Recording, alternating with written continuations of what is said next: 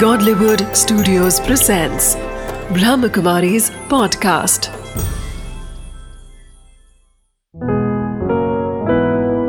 चले आध्यात्म की ओर बीके उषा दीदी के साथ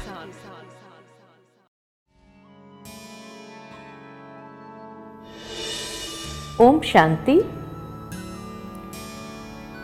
राजयोग से संबंधित हमने अनेक बातें सुनी आत्मा की वास्तविकता, पिता परमात्मा का परिचय एवं राजयोग का आधार और विधि, इन सब बातों को अच्छी तरह से हमने समझा।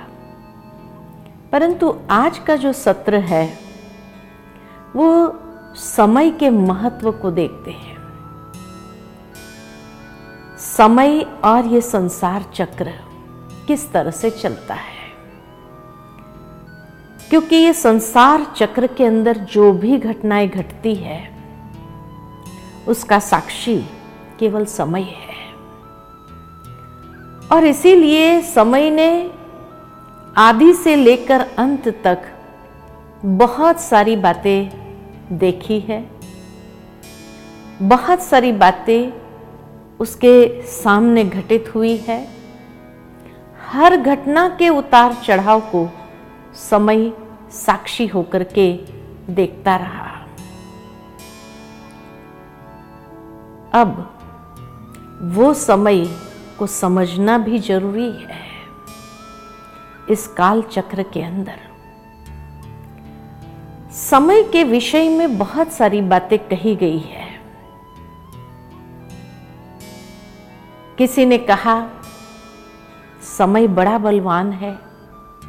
समय के आगे किसी का ज़ोर नहीं चलता है। किसी ने कहा कि समय वास्तव में इस काल चक्र में जो भी घटनाएँ हमारे सामने आती है, वो हर घटना के लिए हमसे एक प्रत्युत्तर की मांग करता है। और अगर समय के हिसाब से हमने प्रति उत्तर दिया तो वो समय हमें आगे बढ़ा देता है। परंतु अगर समय से विपरीत दिशा में हम चलते रहे, सही प्रति उत्तर नहीं दे पाए तो समय बड़ा कठोर भी हो जाता है। और समय एक एक को जीवन के अंदर पाठ पढ़ाना आरंभ कर देता है। तो समय वास्तव में हमसे क्या चाहता है? क्योंकि तभी हम सही रिस्पांस दे सकते हैं। एक होता है रिस्पांस, एक होता है रिएक्शन। सही है रिस्पांस सकारात्मक, रिएक्शन माना नेगेटिव हो जाता है। तो इस समय के चक्र में जो भी घटनाएँ घटती है, वो हमसे एक सकारात्मक रिस्पांस चाहता है। और वो सकारात्मक रिस्पांस क्या होता है? वो प्रत्युत्तर क्या होता है? एक परिवर्तन। क्योंकि समय नित्य परिवर्तनशील है। और इसीलिए समय के साथ हर घड़ी परिवर्तन होता रहा है और होता रहेगा। तो समय हमसे भी एक परिवर्तन की ही मांग करता है। लेकिन जब हम समय की मांग के हिसाब से परिवर्तन को नहीं अपना सकते हैं और विपरीत दिशा में चलते हैं तो समय पछाड़ता है। अच्छे अच्छे को पछाड़ता है पाठ पढ़ाता है। बाद में उसको अफसोस भी होता है, परंतु क्या करें? इसीलिए कहा जाता है if you can not change according to time time will force you to change अगर समय के हिसाब से परिवर्तन को नहीं अपनाया गया तो समय हमें मजबूर करेगा परिवर्तन होने के लिए। और वो बड़ा दर्दनाक होगा। क्योंकि भीतर से इच्छा है नहीं, समय की मजबूरी है, परिवर्तन होना पड़ रहा है तो वो समय बड़ा दर्दनाक होता है। इसलिए कई बार जब किसी बड़े बुज़ुर्ग अपने अनुभव के आधार से छोटे बच्चे को परिवर्तन होने के लिए कहते हैं लेकिन अगर समय के हिसाब से उसने परिवर्तन को नहीं अपनाया और नहीं मान रहा है तो बड़े फिर यही कह करके छोड़ देते हैं कि समय की थपेड़े खाएगा, फिर सुधर जाएगा। लेकिन तब तक कहीं बहुत देर न हो चुकी हो। भावार्थ ये कि जितना तीव्र गति से परिवर्तन हो रहा है ये समय के अंदर समय के साथ हमें भी अगर चलना है तो उस परिवर्तन को हर क्षण अपनाने की आवश्यकता है। नहीं तो जैसे कहा जाता है, समय का पंछी उड़ गया। उड़ जाने के बाद अगर होश भी आया तो क्या फ़ायदा? समय का पंछी तो चला गया। इसीलिए कहा, समय के साथ इस संसार के अंदर हर घड़ी हर चीज़ परिवर्तनशील है। आज मनुष्य जीवन को भी देख लो, हर घड़ी परिवर्तन हो रहा है। कुछ मरता है, कुछ नया बनता है। कुछ समाप्त होता है, कुछ नई शुरुआत होती है। लेकिन ये समय एक चक्र में चलता है। और संसार के अंदर जितने भी चक्र बने हुए हैं, वो हर चक्र नित्य चल रहा है। दिन और रात का चक्र देखो, नित्य चलता है। ऋतुओं का चक्र देखो, नित्य चलता है। इसी तरह मनुष्य जन्म, पुनर्जन्म का चक्र देखो, नित्य चलता है। तो ये समय का चक्र भी नित्य चलता रहता है। हर चक्र के चार अवस्था ज़रूर होती है, जिसमें से हर चक्र को गुजरना पड़ता है। जैसे दिन और रात के चक्र के चार अवस्थाएँ हैं, सुबह, दोपहर, शाम और रात्रि। रात्रि के बाद पुनः सुबह होती है। कोई सोचे कि सारी रात बैठ के देखते हैं ये सुबह में कैसे परिवर्तित हो जाती है? इतना ग्रेजुअल चेंज है। हर घड़ी कि भोर कब निकल आती है पता भी नहीं चलता है। और भोर से सुबह कब हो गई मालूम भी नहीं पड़ा। लेकिन ये चार अवस्था से नित्य ये चक्र चलता रहता है। ऋतुओं का चक्र देखो, उसमें भी चार अवस्था है। ग्रीष्म, बरसात, शीतकाल, बसंत, फिर ग्रीष्म आ जाता है। इसी तरह मनुष्य जन्म, पुनर्जन्म के चक्र में भी चार अवस्था है। बचपन, युवा, गृहस्थ, वृद्ध, फिर बचपन आता है।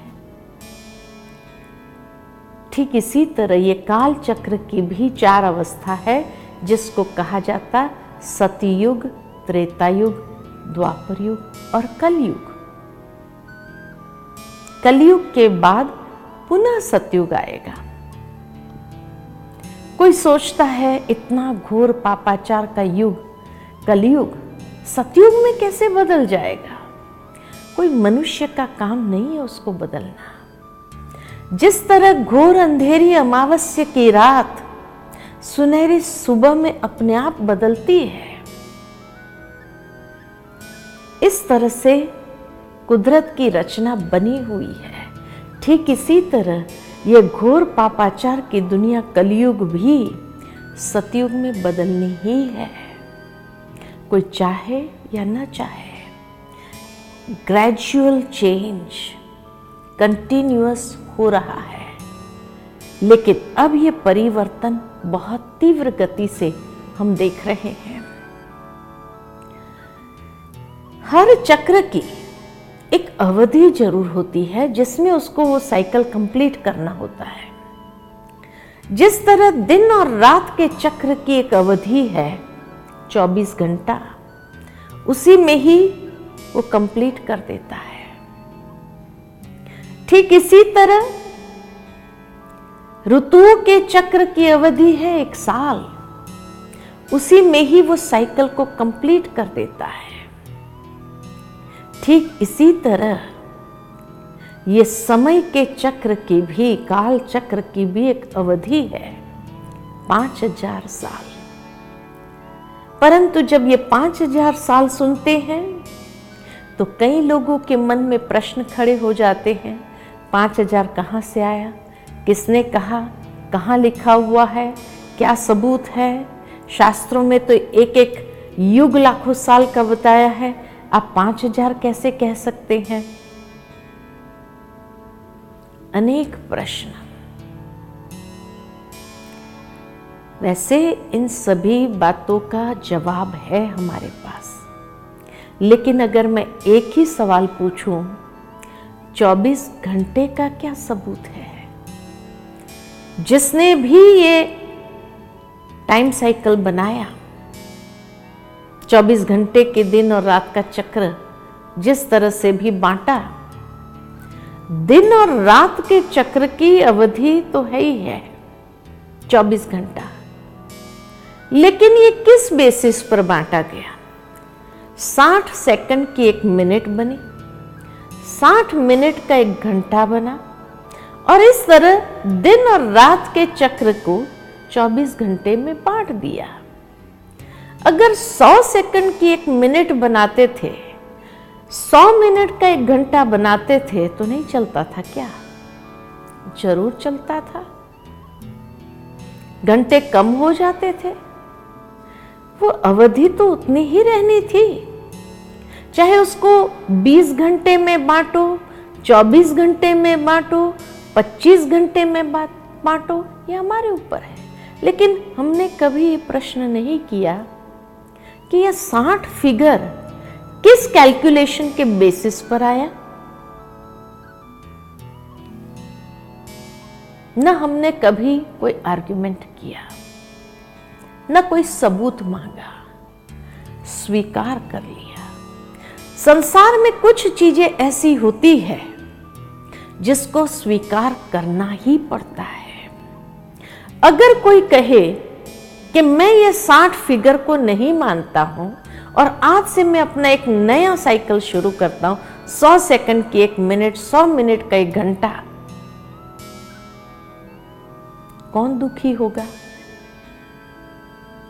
क्योंकि सारे संसार को भी वो किस तरह से कन्विंस करेगा? और इसीलिए जिसमें सारा संसार ढला हुआ है, उसी में ही चलना प्रिफर करेगा। ये नई साइकिल को कोई नहीं अपनाएगा। ठीक इसी तरह ऋतुओं के चक्र को अगर देखा जाए ऋतुओं के चक्र की अवधि है एक साल। और साल में कितने दिन होते हैं? तीन सौ पैंसठ दिन। किसने कहा? विज्ञान ने कहा कि पृथ्वी को चक्कर लगाने में तीन सौ पैंसठ दिन लगते हैं। और हम सभी ने उस बात को स्वीकार कर लिया और पूरा 12 मास का इंग्लिश कैलेंडर बन गया। लेकिन अगर हिंदू कैलेंडर को देखा जाए तो हिंदू कैलेंडर भी तो एक साइंस पर बना है। और उस जमाने का साइंस कि जब भारत ने विश्व को ज़ीरो दिया था कैलकुलेट करने के लिए, तब मॉडर्न साइंस भी विकसित हुआ। उस समय का साइंस जब लूनर सिस्टम पर चंद्रमा के सारी हलचल के हिसाब से सारा चक्र बांटा हुआ था। इंग्लिश कैलेंडर सोलार सिस्टम के हिसाब से है सूर्य की गतिविधियों के हिसाब से। है लेकिन भारत में जो पहले के वैज्ञानिक थे, उन्होंने चंद्रमा की गति के हिसाब से मास का चक्र बनाया, पूर्णमासी और अमावस्या के हिसाब से। और उस हिसाब से देखा जाए तो साल में कितने दिन होते हैं? तीन सौ चौवन दिन। और ये तीन सौ चौवन दिन, इसीलिए तीन साल के बाद एक अधिक मास आता है, पूरा महीना बढ़ जाता है। और आज भी उस विज्ञान के हिसाब से सूर्य ग्रहण, चंद्र ग्रहण एक्यूरेट टाइम पर वो बता सकते हैं। जिस तरह से उन्होंने मास को बांटा, पूर्णमासी और अमावस्या के हिसाब से पूरा समुद्र का पानी उछलता है, ज्वार बाटा के रूप में। तो कितना एक्यूरेट चलता है। जरा भी ज्वार भाटा में भी अंतर नहीं आता है। इसीलिए कहा कि आज जो हिंदू कैलेंडर है, सबसे एक्यूरेट है। लेकिन फिर भी दुनिया ने किसको मान्यता दी? इंग्लिश कैलेंडर को। भारतवासियों ने दोनों कैलेंडर को महत्व दिया। दुनिया का कारोबार जो करना है इंग्लिश कैलेंडर पर करते हैं। और अपने त्योहार, मुहूर्त आदि जो निकालना, हिंदू कैलेंडर के हिसाब से।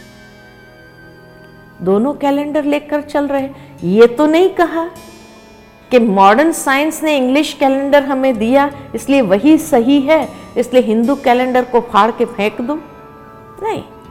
और ये भी नहीं कहा हिंदू कैलेंडर सही है, इसलिए इंग्लिश कैलेंडर को फाड़ के फेंक दो। नहीं। दोनों कैलेंडर को लेकर चल रहे हैं। तो हर चक्र की एक अवधि है। और उस अवधि को सभी ने स्वीकार किया है। वहाँ प्रश्न नहीं होते हैं। ठीक इसी तरह 24 घंटे को स्वीकार किया, साल के चक्र को स्वीकार किया, इसी तरह ये समय के काल चक्र में की भी अवधि जो पाँच हज़ार साल है, उसके पीछे भी एक विज्ञान है।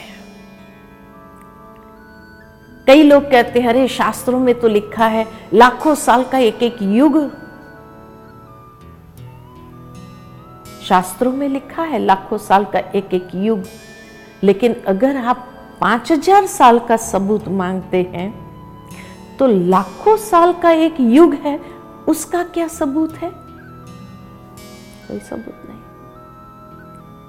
और हिंदू धर्म शास्त्र के हिसाब से ही अगर देखा जाए तो महाभारत में अंतिम पर्व में ये बात आती है कि जब घर घर में महाभारत हो जाए, तब समझना पुनः महाभारत काल आ गया।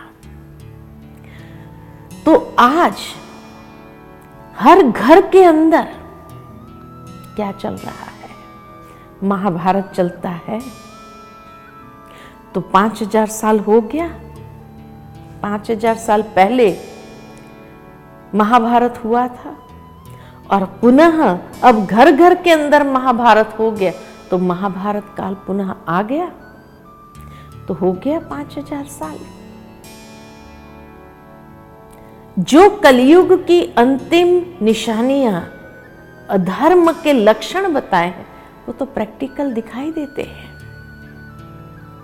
अभी भी अगर कहे कि नहीं नहीं कलयुग को तो लाखों साल पड़े तो सारी निशानियाँ तो अब दिखाई दे रही है। तो पाँच हज़ार साल का ये चक्र, उसको सभी धर्म ने स्वीकार किया है। इस्लाम धर्म शास्त्र के हिसाब से अगर देखा जाए तो उनके पवित्र पुस्तक में भी ये बात लिखी है कि कयामत का समय हर पाँच हज़ार साल में एक बार आता है। और उनके पवित्र धर्म पुस्तक के हिसाब से भी कयामत का समय आ रहा है। क्रिश्चियन धर्म शास्त्र के हिसाब से अगर देखा जाए तो वहाँ भी ये बात आती है कि 3000 years before Christ there was heaven on earth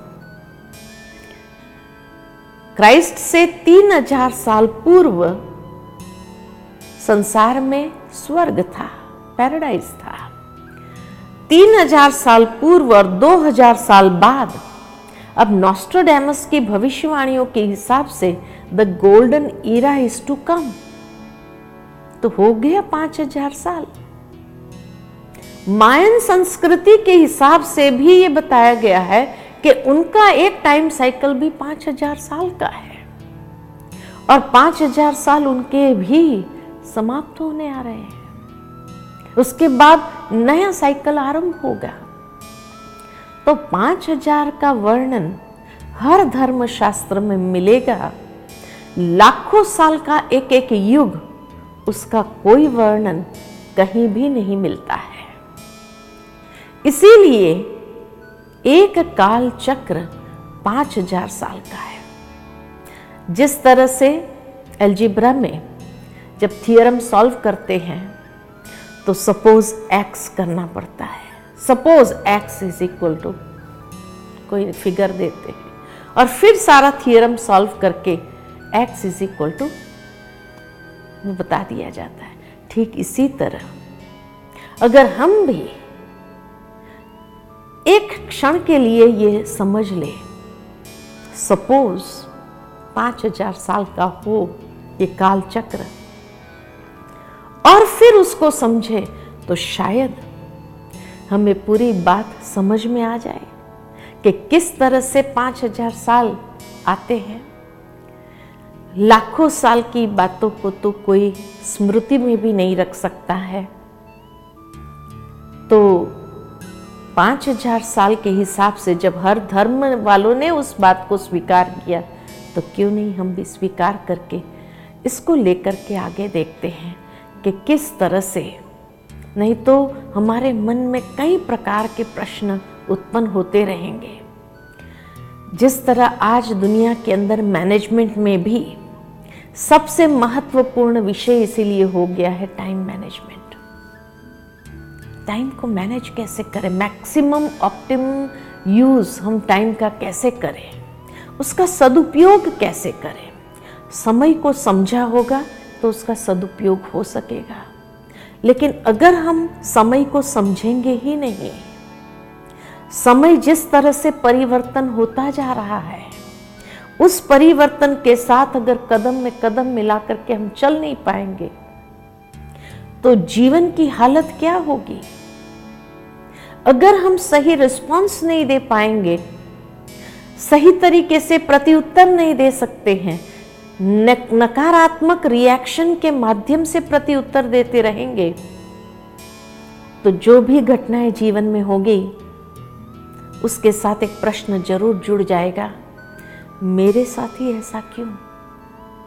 मैंने किसी का बुरा किया नहीं, फिर मेरे साथ ही ऐसा क्यों होता है? और इसीलिए अगले सत्र के अंदर हम इस सवाल का भी जवाब देखेंगे। कि मेरे साथ ही ऐसे क्यों होता है? समय को जिसने समझा, समय को, समय का जिसने सदुपयोग किया, समय पर हरेक ने जब सही प्रत्युत्तर दिया तो समय हर एक क्षण आगे बढ़ाता जाता है, बहुत सुखद अनुभव कराता है। इसलिए समय के विपरीत दिशा में न चले। नहीं तो हम हर पल अपने आप को ही एक सेटबैक में लाते रहेंगे, जीवन में पछाड़े खाते रहेंगे, जो शायद हमें प्रिय नहीं होंगी। तो इसीलिए अगले सत्र में हम सभी इस बात को समझेंगे, इस सवाल का महत्वपूर्ण जवाब कि जो आपके मन में भी है, मेरे साथ ही ऐसा क्यों होता है? उसका जवाब हम सभी देखेंगे। ओम शांति।